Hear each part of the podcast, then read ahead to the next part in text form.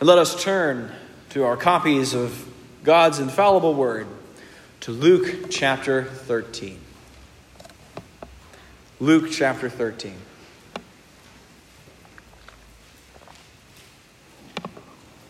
We'll be in verses 1 through 9 this morning as we cover an incredibly important doctrine, an often overlooked doctrine in the modern American church. That is the doctrine of repentance. What does it look like? Why should we do it? Why is this such an important question for us to have the answer to? So let's read together in Luke chapter 13, starting in verse 1. Listen carefully, for this is the word of Christ. There were some present at that very time who told him about the Galileans, whose blood Pilate had mingled with their sacrifices. And he answered them, Do you think that these Galileans were worse sinners than all the other Galileans because they suffered in this way? No, I tell you.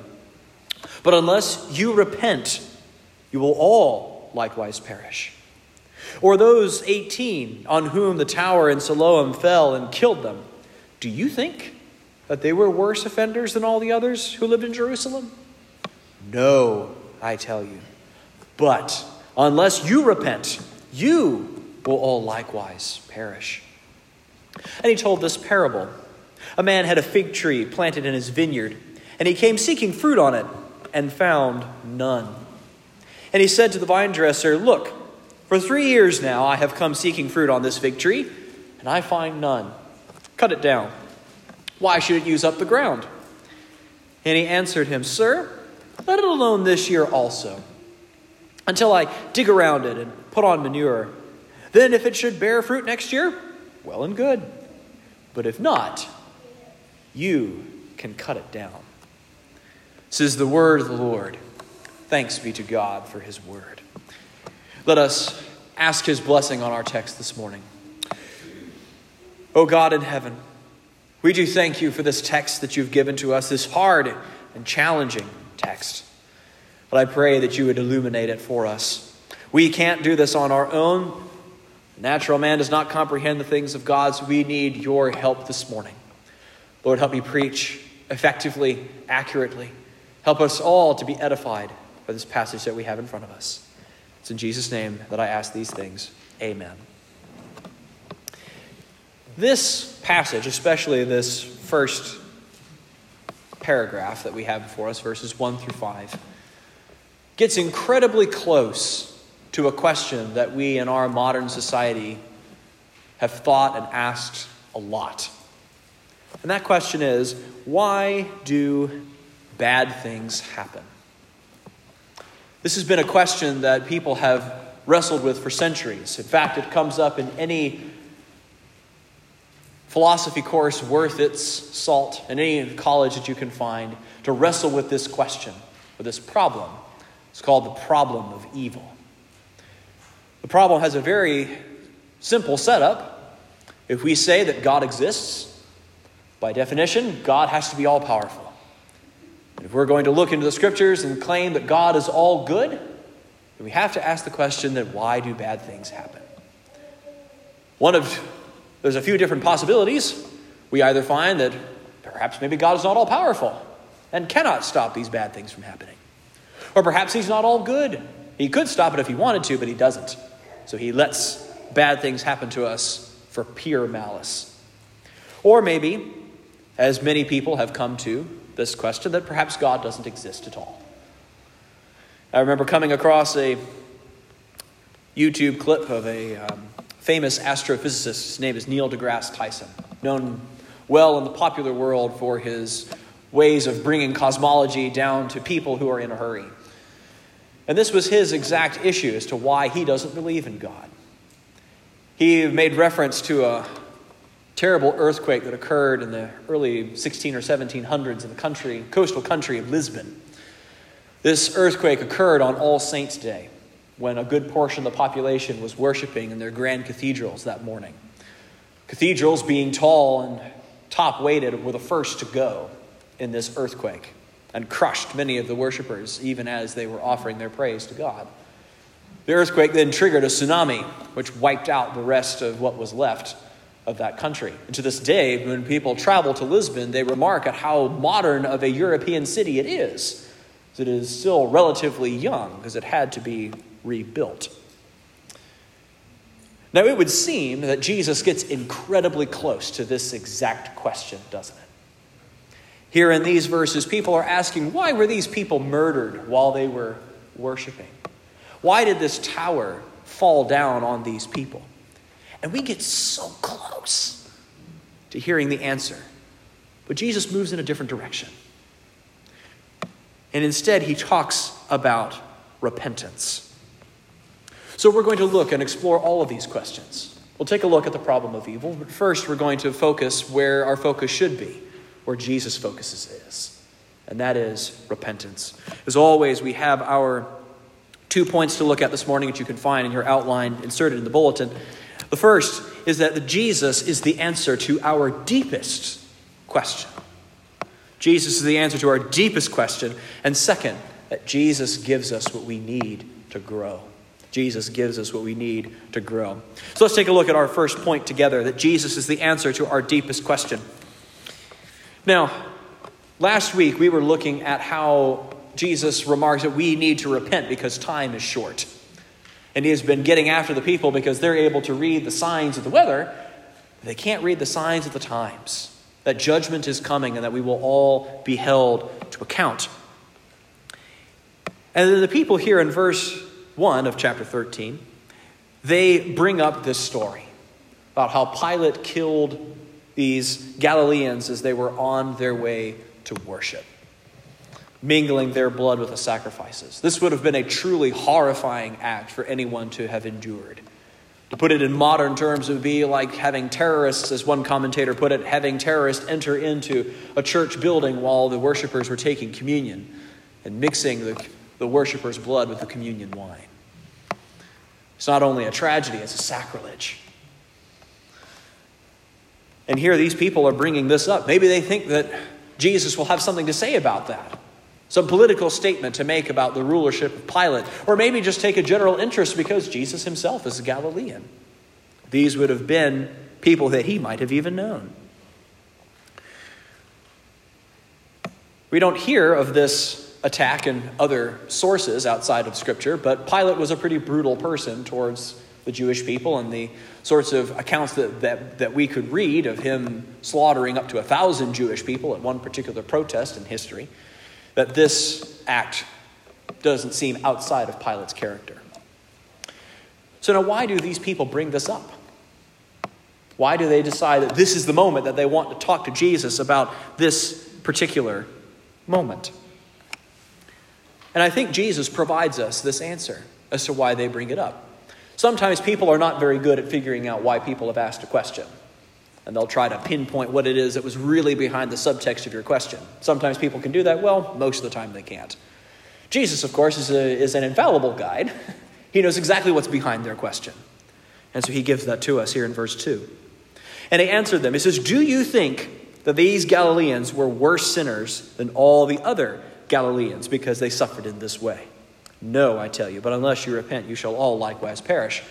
And then Jesus brings up another illustration of those of a construction tower that had fallen down and had, killed, and had killed 18 people in Siloam. One commentator had a brilliant insight is that here we are covering both of these sorts of acts that we can find of evil. One of someone who has perpetuating evil, a corrupt government official who has gone in and murdered these people, but yet also a natural disaster as well. A tower that has collapsed. It's no one's fault, particularly, but it seems to be something that God was working with. Now, these people bring up a really popular idea of why bad things happened to people. This idea that these Galileans or those people working on that tower that day were somehow worse than everybody else. And that's why they suffered in this way. This was a great solution to the problem of evil. Why do bad things happen to good people? Simple. There are no good people. It's just more worse people, and that's why this happened. This was very popular. In fact, we can actually t- turn with me to a few different places, and we'll see. If you go to Job, Book of Job, chapter 4, verse 7. Here, Job has been going through just tragedy after tragedy, and his very helpful friends try to bring him comfort by blaming him. Here in verse 7 of chapter 4, it's one of his friends speaking. Remember, who that was innocent ever perished, or where were the upright cut off? The way the question is formed is uh, this, is, this hasn't happened. The upright don't suffer in this way. The righteous aren't cut down like this. This was even the case in secular opinion. Turn over to Acts chapter 28. Acts chapter 28 and verse 4. Here, this is detailing Paul's ordeal on the island of Malta. He's just survived a terrible shipwreck and has been warming himself by a fire. And all of a sudden, here in verse 3, when Paul had gathered a bundle of sticks and put them on the fire, a viper came out because of the heat and fastened onto his hand. In verse 4, when the native people saw the creature hanging from his hand, they said to one another, No doubt this man is a murderer. Though he has escaped from the sea, justice has not allowed him to live. Here, even those outside of a biblical background would have thought that the reason why bad things happen is because you're a bad person you're somehow worse than everybody else. Although this can be very easily changed. In verse 6, when they waited a long time and saw no misfortune come to him, they changed their minds and said that he was a god. So it's very easy to change the people's opinions about folks. But this perspective endured even to the disciples. One last passage John chapter 9. John chapter 9, verse 1. As he passed by, he saw a man blind from birth. And his disciples asked him, Rabbi, who sinned, this man or his parents, that he was born blind? There is some reason why this person has suffered is because of something bad that they did. It goes all the way back to Job's time, it goes all the way into other cultures, even to Jesus' own disciples thought this.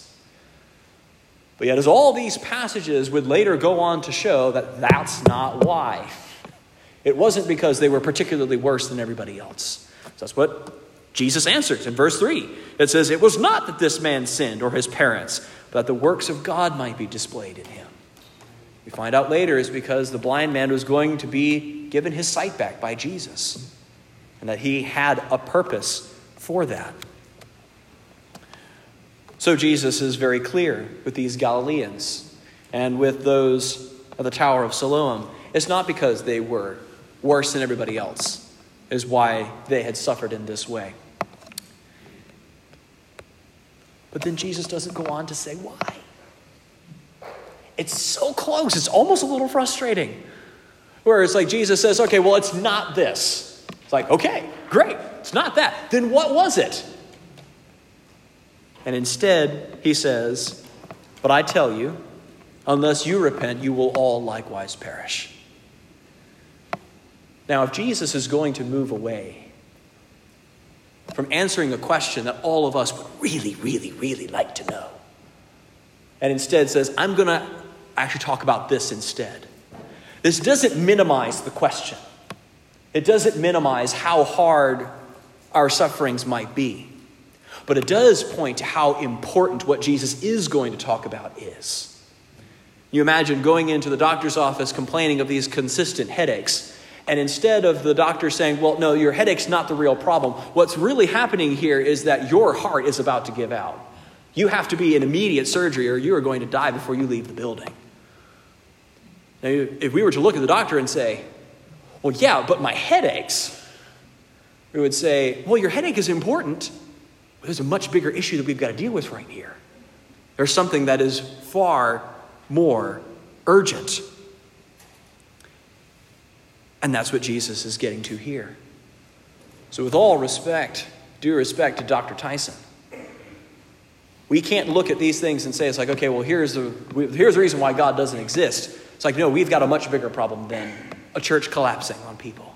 As hard as that is, we're not minimizing these tragedies, not at all. The fact that this is more important than even these tragedies shows us just how critical of an issue this really is. and that is repentance. Now, when Jesus says that you will all likewise perish, he's not referring to the fact that if you don't repent, you're going to have towers collapse on you or be killed by government officials. How do we know that? Because he's just said this is not because of a particular sin that these people committed. He could have said, well, these people didn't repent of their sins, so they died in these horrible ways. No, saying they're not particularly worse than everybody else. So when he says we're all going to likewise perish, what he's referring to is the ultimate judgment the time that he has been referring to in the previous passage that we will all have our due with God.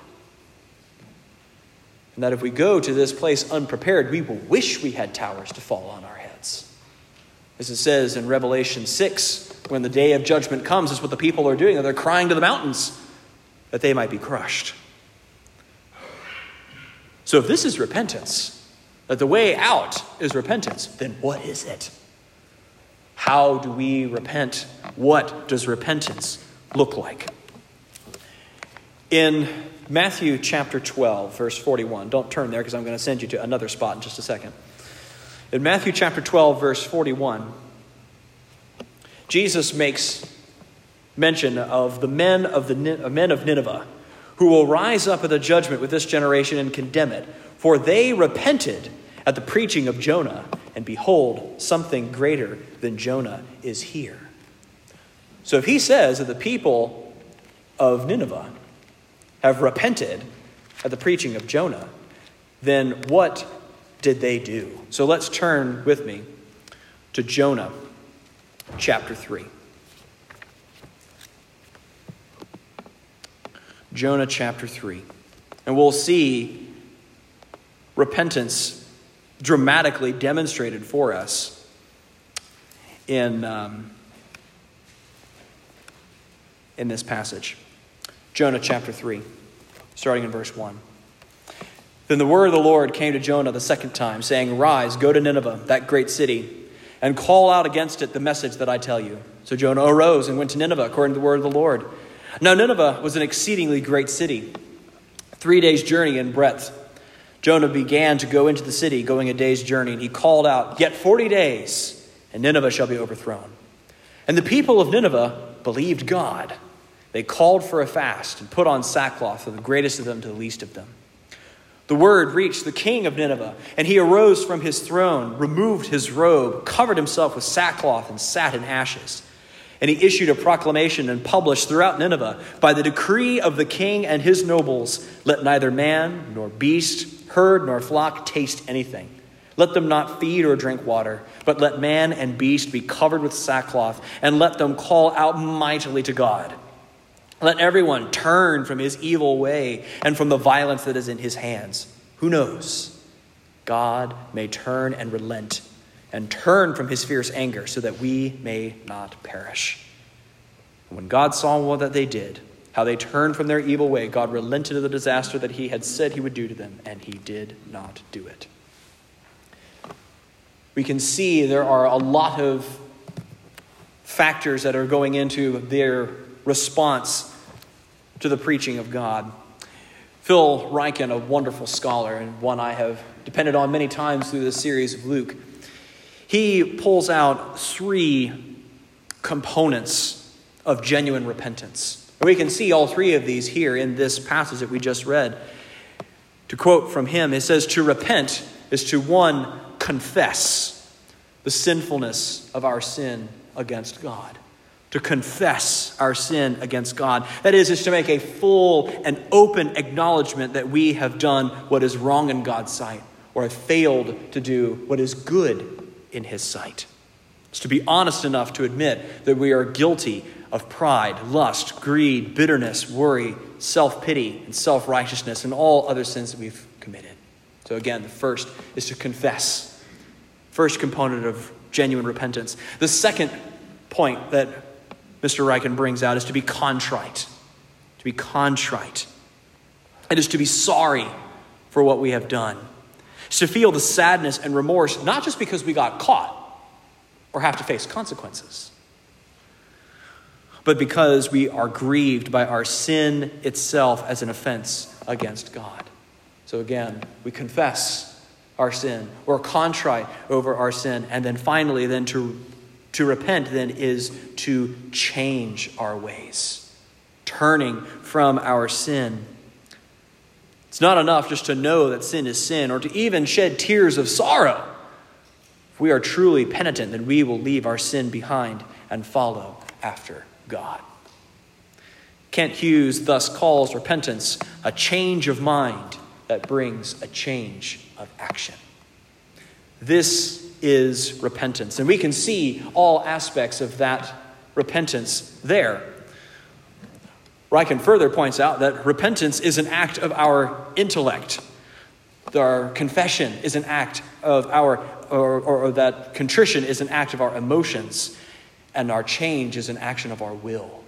Repentance is a fully immersive experience. But there's still one more critical piece that we have for repentance. Yes, it's confession, contrition, and change. But there is one further aspect that we need. And for that, let's turn to Matthew 27.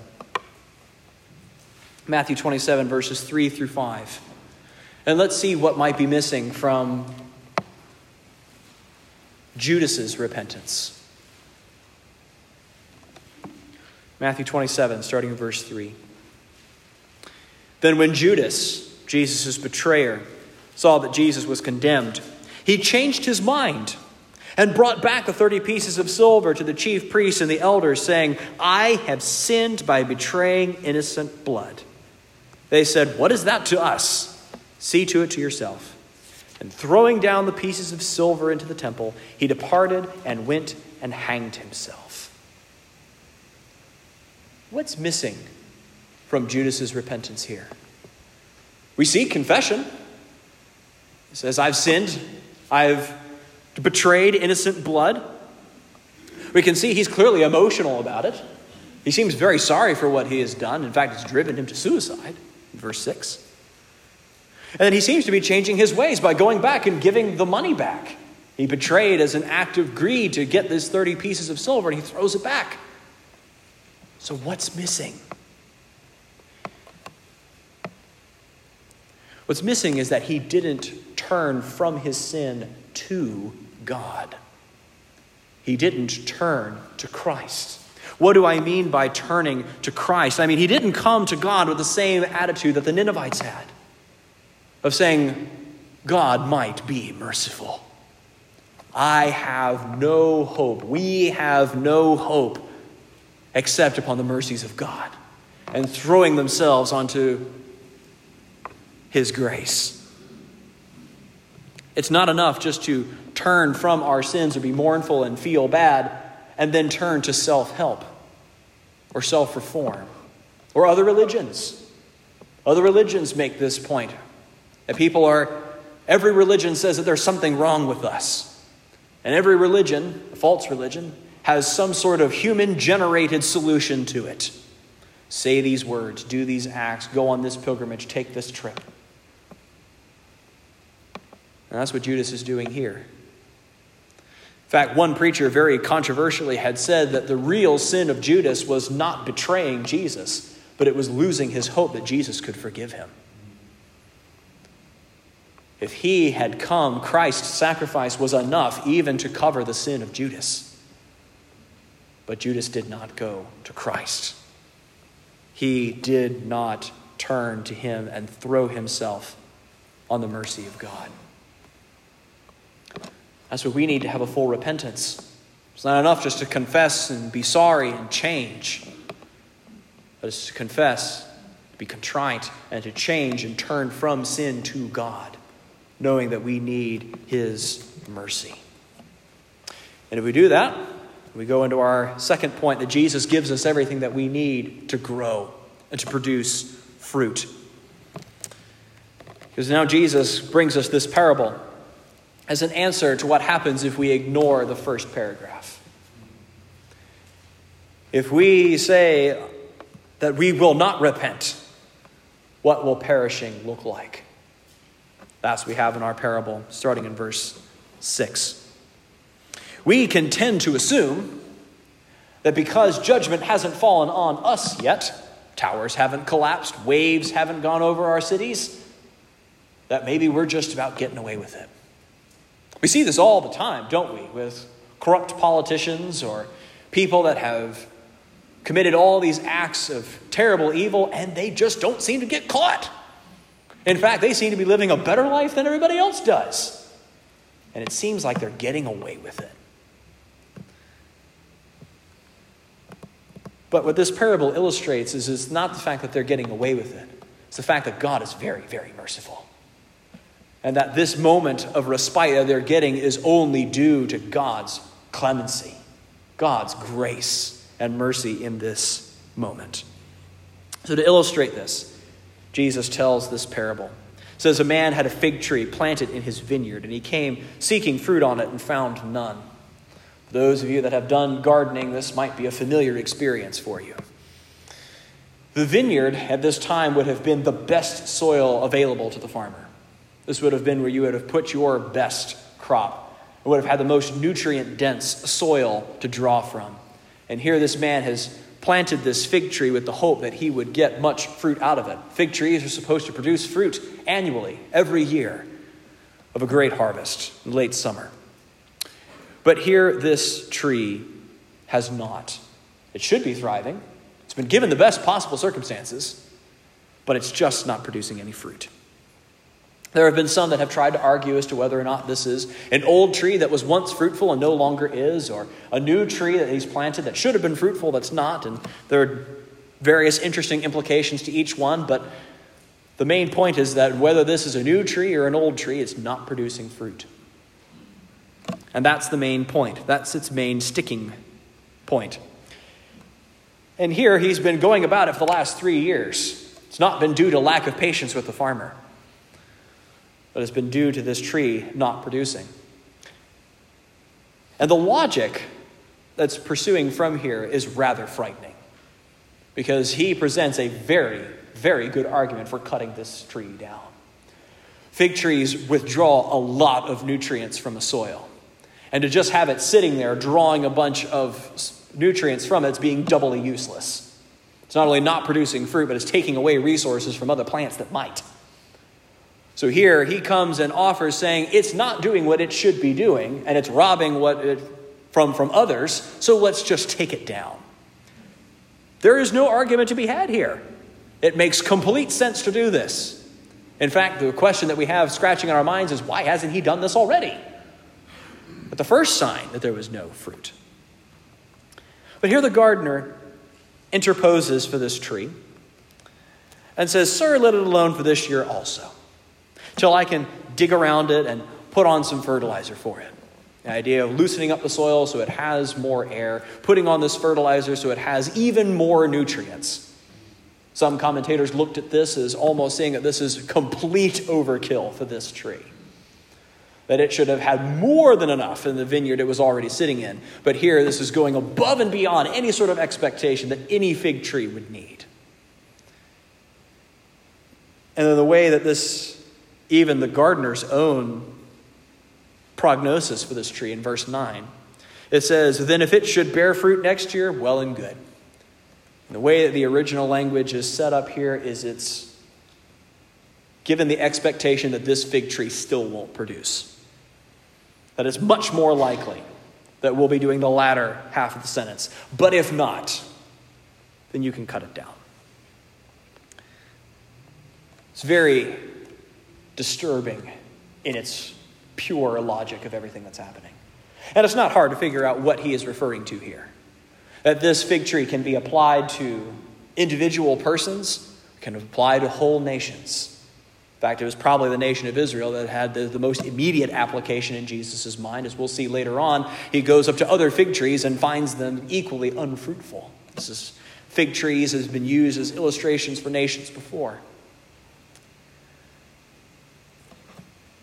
And here, the only reason why this tree is still going and still has its root in the ground is because of the mercies of God. that's the case for us all. The axe is going to come eventually. So the question is, is what will we be doing when it comes? So, what's our takeaway from this passage? What do I want us to remember from this? This should make us ask Have we repented? Have we confessed our sins, felt contrition for those sins, changed so that we don't do them anymore? And most critically, have we thrown ourselves on Jesus' mercy, trusting Him to forgive? This is the question that we have to have answered correctly. All the other things that we might wonder about the Bible or we might wonder about philosophy all pale in comparison to have we repented? Do we see this as an ongoing process? Here, when Jesus repeats himself in verses 3 and 5, he uses two different tenses for repentance. One of them is a once for all, over and done sort of repentance, a one time decision, and the other is an ongoing present tense pattern of life. Repentance is not a one time choice, but it's an ongoing life long pursuit, constantly coming back to Christ. It's not getting saved over and over again, it's not losing one's salvation, but it's being reminded of why it is that that salvation is necessary and being on that journey more and more to producing fruit. One commentator had closed that Jesus has made the way of escape very clear. Do you think that the Galileans would have gone to the temple if they had known that soldiers were coming to kill them? Or would the people have gone up the Tower of Siloam of that day if they had known it was going to fall? Unlike them, we know that a day of disaster is coming. How merciful Jesus is to tell us this, how gracious God is to provide a way of escape. So, if that's where you are this morning or watching on our stream, pray that you would get right with God that you would repent and put your full trust in Christ. But for the rest of us who have put our faith in Christ, who have confessed, felt sorry, and have changed by the power of the Holy Spirit to turn more and more to Christ, we're still left with those questions. We say, Well, I have taken care of my biggest problem. I have repented and put my faith in Christ. So, can I know why the Tower of Siloam fell now? Can I know why those worshippers were slaughtered? I think the reason why Jesus doesn't provide for us the why that these people went through what they went through is because he wouldn't be able to go through all of the reasons why. When God is doing something in your life, he often is not doing just one thing, or is not just doing just something for you. As I've said many times before, and will say many times again from John Piper, at any one point, God is doing 10,000 things in your life, and you're aware of maybe three of them. I think if he was to go through why each of those 18 people fell in that Tower of Siloam, he would still be talking about all the effects that it's had. Look at us today. We're still talking about it. We're still drawing comfort from the words that Jesus has spoken and has motivated people to repent thousands of years after they have fallen. Jesus couldn't have possibly enumerated how many lives that this passage would have changed because of the events that have occurred here. He's doing something in these things. We also rest in the fact that God is good and that He will do something ultimately with all of this. We don't understand why. I don't understand how somehow having evil in the world is going to translate into greater good and glory for God. But I wouldn't have seen the death of his own son to be a good thing either. I wouldn't have looked at Jesus being on the cross for my sin as something that was inherently good, someone who was murdered for my transgressions. But he's done something with that, hasn't he? He's brought good out of the ultimate evil in the world. And he will do so again. I can't imagine how. That's because I have a really tiny human mind that's really stuck in one small part of time and space. And God observes it all and sees how everything that He is doing is ultimately orchestrated to build this beautiful tapestry for His glory. So, because that's who He is, because he's answered this question, because he's been my Savior and loves me so, I trust him with these other questions that I don't have the answers to. I wish I had an answer for why bad things happen. But I have who the answer is. It's Christ. I trust him. I love him. Even when and especially when it hurts. So, for those of us, many who have been struggling with really hard stuff these last couple of months, we would really like to know the answers to why we're going through what we've gone through. I would tell you to hang close to Christ. He's our only hope. And somehow He has promised us that He will work out all things for our good. He's got a really good track record of hanging on to His promises and fulfilling those. So let's hold fast to Him. Let's turn other people to Him for this remarkable gift that He is willing to give us. This is not some blind following of a cult leader. A cult leader asks for your unquestioning obedience and gives you nothing in return. Christ offers us obedience as a gift, and He has done more for us than we could ever do for Him. So hold fast to Him through our tears, through our hardship, because He is good and He has provided us rest and glory. He is proven worthy, as all heaven has said. Worthy is the Lamb who is slain to receive power and wealth and wisdom and might and honor and glory and blessing. And to him who sits on the throne and to the Lamb be blessing and honor and glory and might forever and ever. Amen. Let's pray.